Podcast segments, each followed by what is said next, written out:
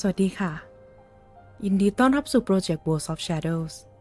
จากชินเมกามิเทนเซ5เป็น project ที่จะรวบรวมข้อมูลของพวก Demons and Angels ที่เป็น monster จากในเกม โดยข้อมูลนั้นจะเป็น lore ที่มาที่ไป ประวัติ มาจากประเทศไหน ศาสนาอะไร จากตำนานไหน มีความสามารถอะไร ตามเท่าที่เกมบอกเรามาเลย โดยก็จะมากันวันละตัวไปเรื่อยๆ จนครบเลยค่ะ ตัวที่ 158 ที่เราจะพูดถึงกันในวันนี้ White Rider จากเผ่าพันธุ์ฟีน หรืออสุรกาย